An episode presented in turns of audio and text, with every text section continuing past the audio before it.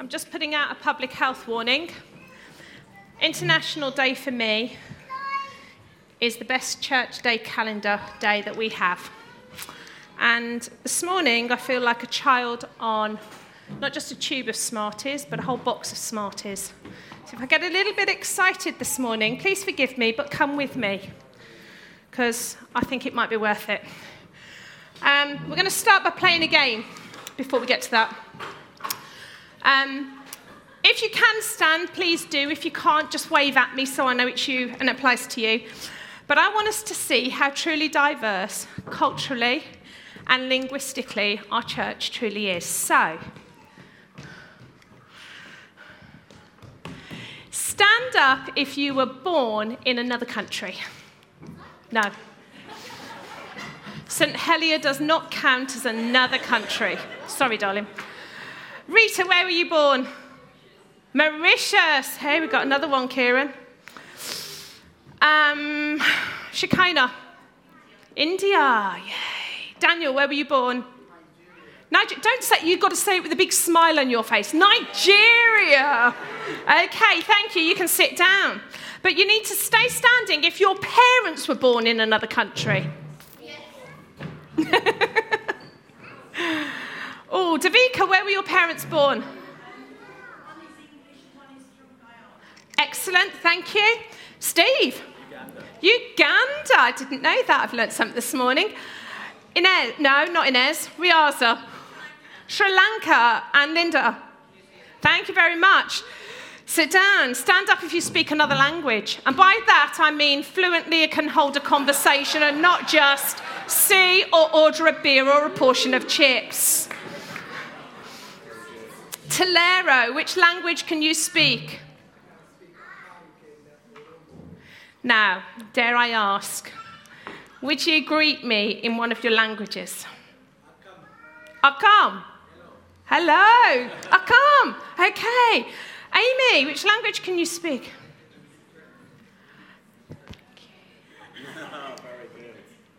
We've just had a whole conversation. British Sign Language or Makaton? British Sign Language, thank you.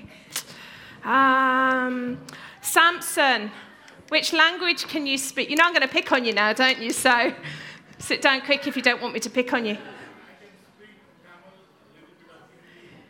Did you see the video at the beginning? We had a Hindi, whole video in Hindi just for you. You need to get here. See, we might be able to play it again later, but stand up if you've travelled to another country this year. This year. John, take a pick. You can choose anyone. Which country was your favourite this year to visit? Sorry? Venice. Okay, so have you not been to Strasbourg as well? Oh, was that last? Okay, never mind. Are you standing, Ed? And this is not a rude question.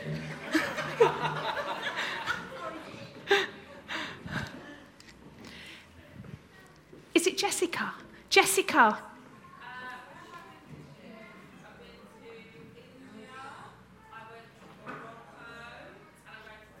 That's my kind of list. I really like that kind of list. Ethan, where have you been? Portugal, watching birds. Yeah, well, we'll pray for you later. Okay, stand up if you regularly pray for another country. Jade, you were right on your feet there. Which country do you pray for? Israel. Excellent. Roz? Yeah. Australia, of course. Connections in Australia. Davika? Excellent. Amy? So, I use Operation World. Yeah. Yeah. Operation World, if you don't know, is a fantastic way of finding out what God's doing in the world. Lucy, which countries? Australia, America, and the Philippines. That's where the family is. And Rita. If you don't know, I hope you've been watching people standing up. If you don't know these things about people, over lunch, go and chat to them and find out some more. Okay? Thank you. You can all sit down now. I'll let you all off. As I've just said, I love this day in the calendar. And when Steve asked me if I would speak, it was like, Christmas. Child at Christmas, sorry, Steve. Because over my lifetime, I've got an understanding and I've seen a glimpse of God's heart for the nations. And he's put a little bit of that into my heart. And that's what I want to share with you this morning. So as you're watching, have a look, because you may see a few familiar faces, of which I don't think any are here, because I didn't ask them. If you're listening, I did ask. So I want to start by asking the question, where is your mission field? I'm really finishing off the series that we've just looked at in Acts. Going through Acts, looking at Paul's missionary journeys. And if I could have dinner with anybody from the Bible, it would be Paul. Because I would want to talk to him about those adventures. I would want to see. And he knew where his mission field was. He knew that his mission field, to him, was the known world at the time. And he did what he could to go. Now, before I go any further, I'm going to say to you, kids, there's going to be some action for you to join in with. But whilst you're waiting for me to get to that bit, it won't take me long. I've got some paper and pens down here. I'd really like you to draw around your hands and on each of your fingers, write and tell me something that you could do that would be helpful. Okay? So if you'd like to come and do that while I'm just talking... But you've got to listen as well, because you want to know when it's your time. Just down here. When I was 16, I felt God very clearly call me to mission overseas. And the church I grew up in had missionaries in Thailand. And one time when I was praying, God gave me a picture of me washing the floor of the house of Mark and Angela, the people that were in Thailand. I'd never seen their house, but it was what I thought it looked like. And with the picture came these words, not to be served, but to serve, from Mark 10. Mark and Angela had to have a teacher for their two schoolboys, and I knew I wanted to be a teacher, and at 16, naive in my faith, I had this thought that I would be their school teacher. And I was devastated the year after when they came back and didn't need a teacher, because I thought that was my answer to what God had said, and that was the only way God could use me. And I had to learn a lot through that.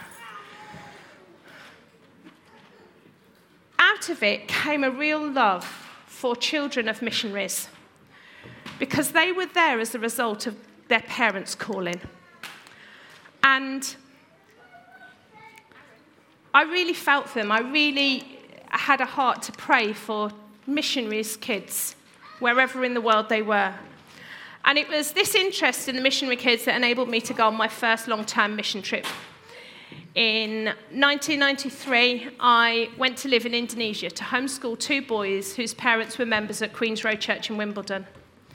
They were Bible translators, and they'd started translating the New Testament from Indonesian into a tribal language, specifically working with Wano people.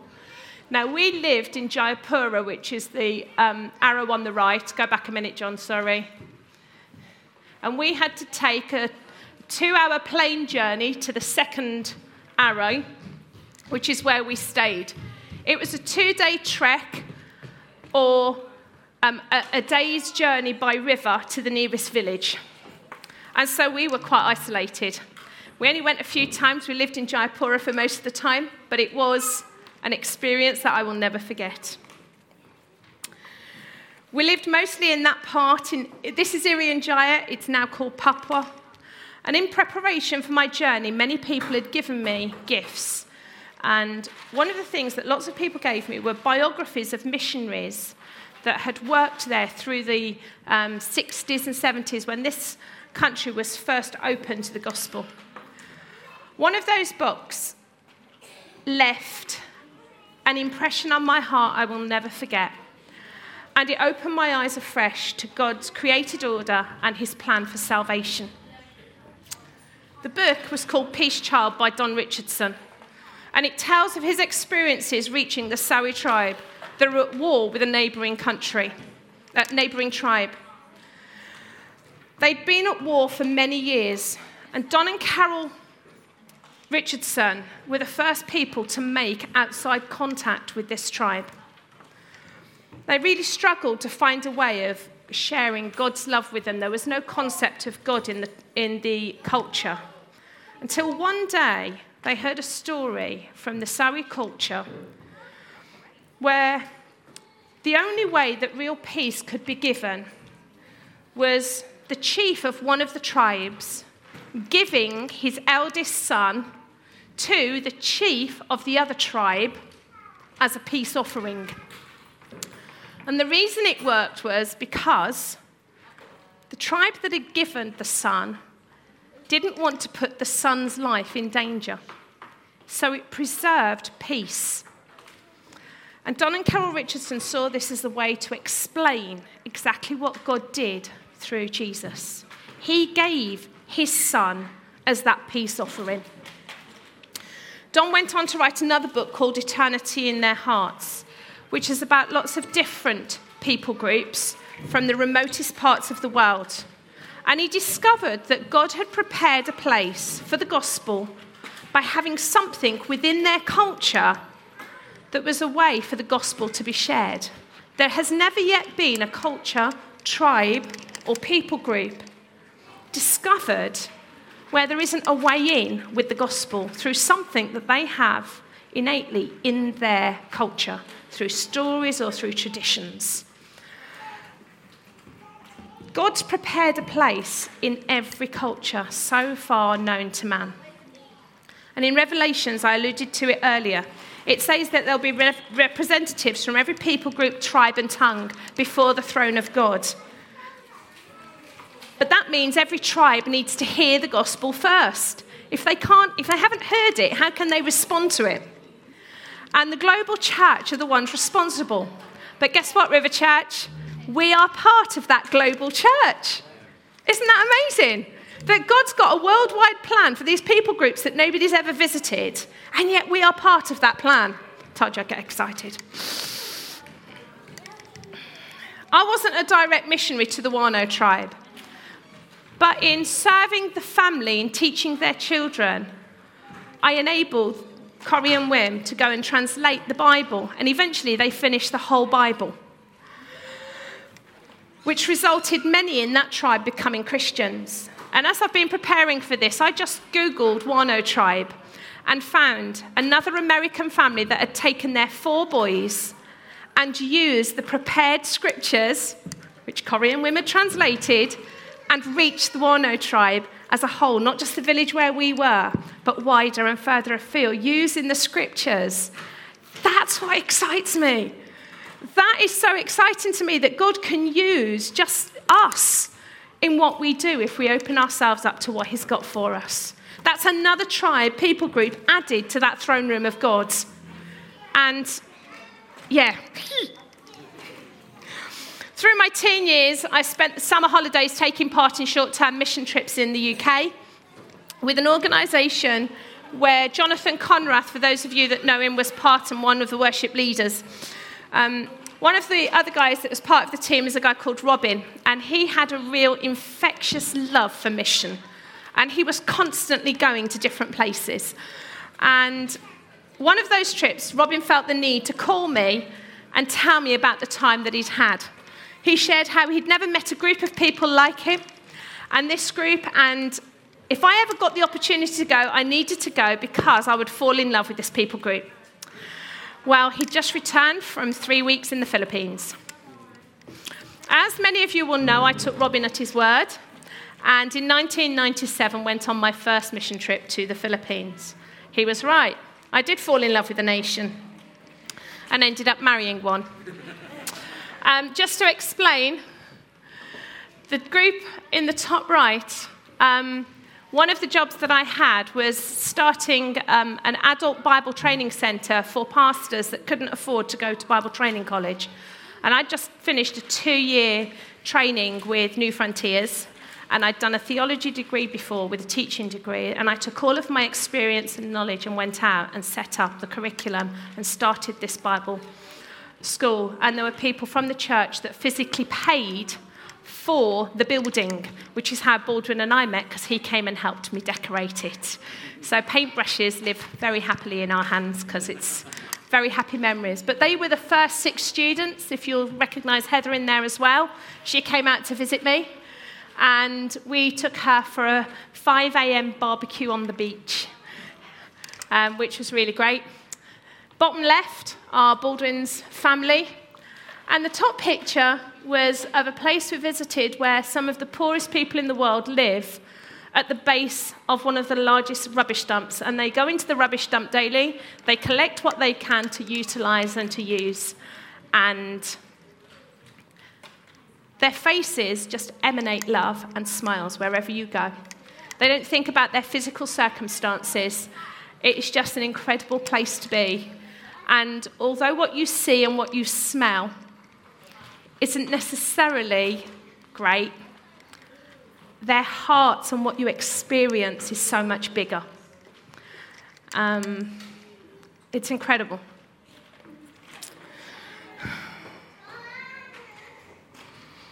What God's shown me through this chapter in life is that not only has God prepared a place in each culture for him, but he's prepared a place in our hearts for a particular group of people.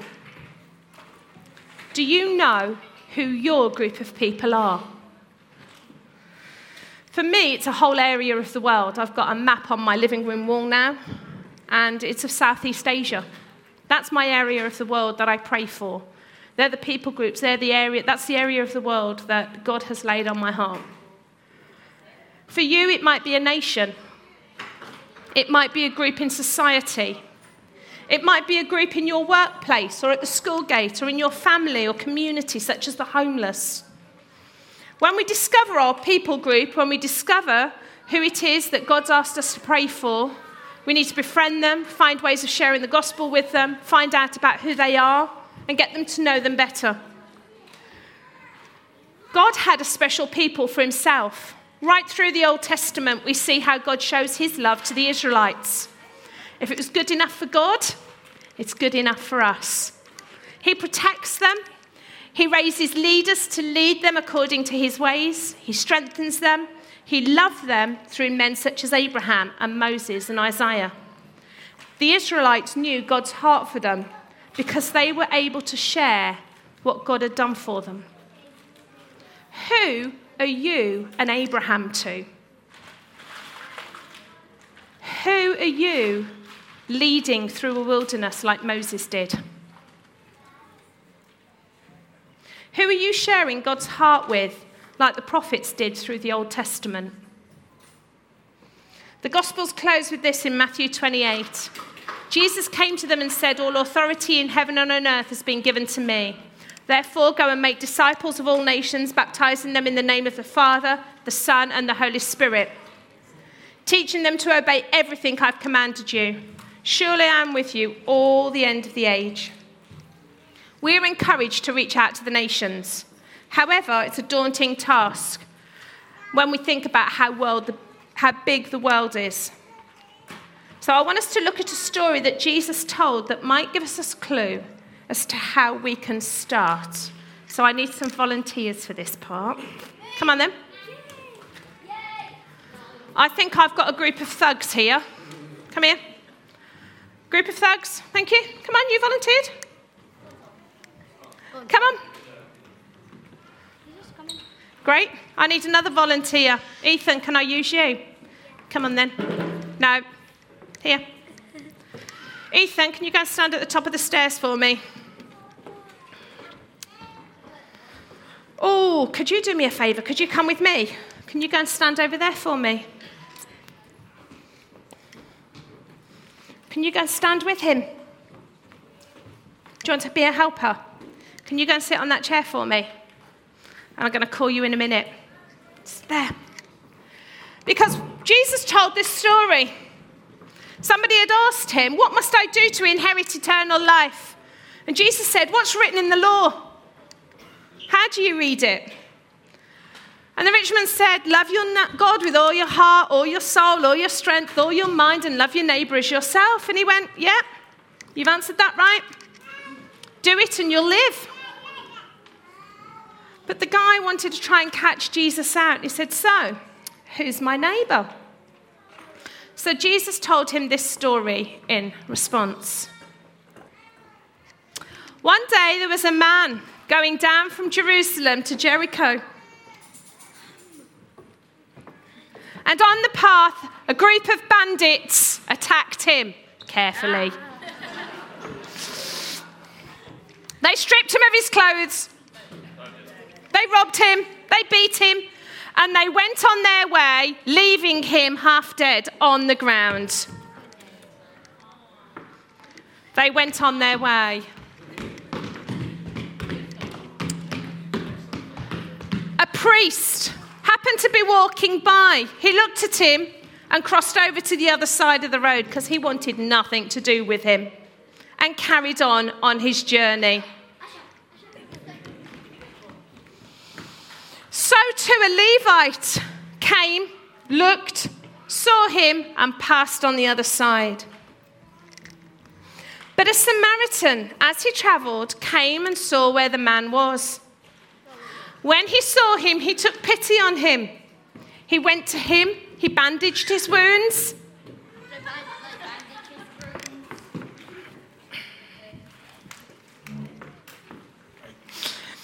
He poured oil and wine on them. And he took him to the nearest inn. So help him up. No, pick him up. Help him up. Oh, can I have? Esther, come here. He took him to the local inn and he said, "Take care of this man and I'll give you the money to look after him." So he did. And the man stayed and got better with the innkeeper. And the Samaritan went off on his journey. Excellent.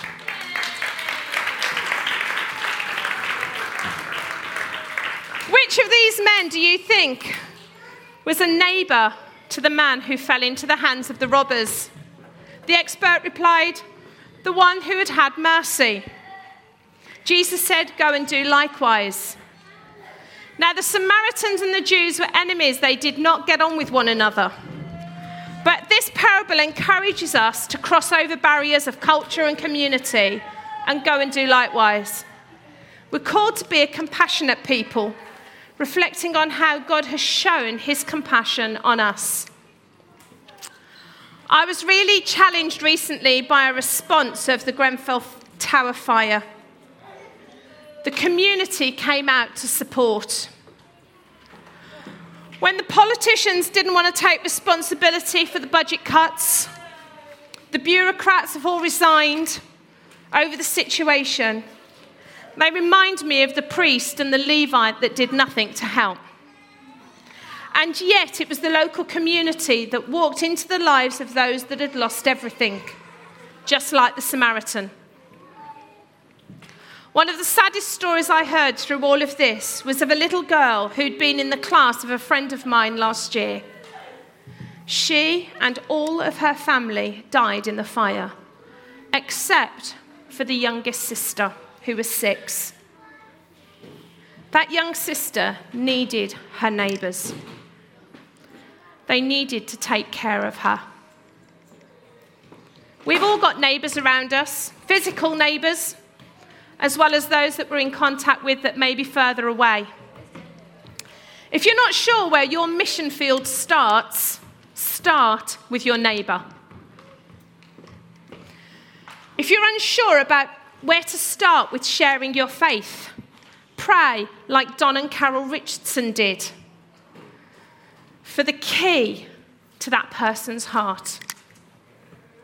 If you find your neighbours difficult, pray for them, asking God to give you a love for them so that they become part of your mission field. God wants to grow the love for them in you as you respond to God calling you to love them. I'm going to finish with 2 pictures. These photos hang in my dining room as a reminder that although I'm not in Southeast Asia at the moment, I'm still on a mission. The first is of a man I once saw as I was driving through the Philippines. His paddy field of rice was as far as the eye can see. But he was the only worker in that field. There was him and his sickle. If he didn't do that harvest, nobody else would. If he didn't gather that rice, it would be lost. Scripture tells us in Luke 10, after this, the Lord appointed 72 others and sent them two by two ahead of him to every town and place where he was about to go. He told them, the harvest is plentiful, but the workers are few. Ask the Lord of the harvest, therefore, to send out workers into the harvest field. Have you ever thought that you may be the only worker in your harvest field?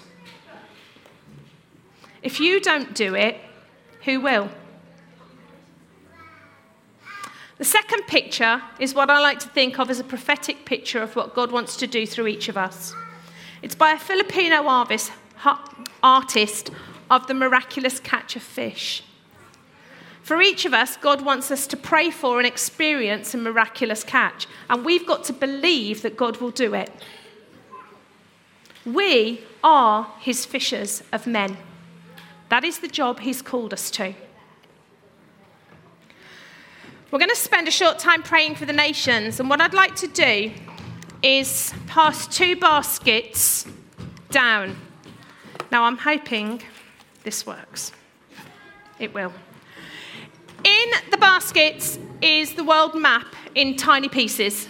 You may be able to take one piece that's got one country, or you might take a piece that's got a number of different countries. If for the minute we can take one per family and we'll work it that way. There are lots of smaller pieces. The bigger ones have kind of come to the top. But what I'd like us to do is take a country, and it doesn't matter which one, and pray for that country. Pray for the established church that's in that country already. Pray for a greater effectiveness of the gospel as they share the gospel. But also pray for the economic stability of that country and their international relationships. We've seen the G20 this week, and how international relationships with countries like North Korea are very fragile at the moment. If you've got countries that are part of that, pray for those countries, and then take them home. I don't want them back. Take them home, use them as a bookmark, find out more about that country, find out more about the church in that country, see if you can find names of people in that country that you can pray for. And you never know where this might lead. We're going to spend short time praying. If you, for whatever reason, don't get a country, or there's a particular country you've already got on your heart, the world map is there for you to see. If you don't know where your country is, see if you can find it, maybe. We're all going to stand together and pray out loud for these countries so that we're all involved. Okay? And then I will give you a thumbs up to play the video when we've done the praying. Okay? How far have we got? Excellent. When you've got your country, if you'd like to stand, and we're going to cry out to God for the nations of the world together. Father, I thank you that your heart is towards the nations of the world. Father, I thank you that your Holy Spirit is a spirit that is present in these nations. Father, we pray that for each nation that we've named this morning, that we've talked about, for the flags that we have represented behind me. Father, I thank you that that is all part of your plan for salvation, that you died for each of these nations, people groups, tribes and tongues, and that there will be representatives in heaven on the day of judgment. Father, thank you that we can be part of that. And Lord, as we pray for these countries, and as you speak to our hearts about where our mission field is, Father, I thank you that each of us have a mission field, that you've got somewhere for each of us to harvest. Father, if we're not sure where that mission field is at this time, if we're not sure where our harvest field is, Father, show us. As open our eyes to what it is and where it is, and the people that you have for us to pray for and to minister to and to share your gospel with. Come and open our eyes to your kingdom and what it is that you want to, and help us to be good neighbours. Help us to be, just as that Samaritan did, helpful to those in need and supportive of those that need our physical and help. Lord, thank you that you can use us in so many different ways. Father, come and have your way amongst us as a church, as we are part of that global church to reach the nations. In Jesus' name, amen.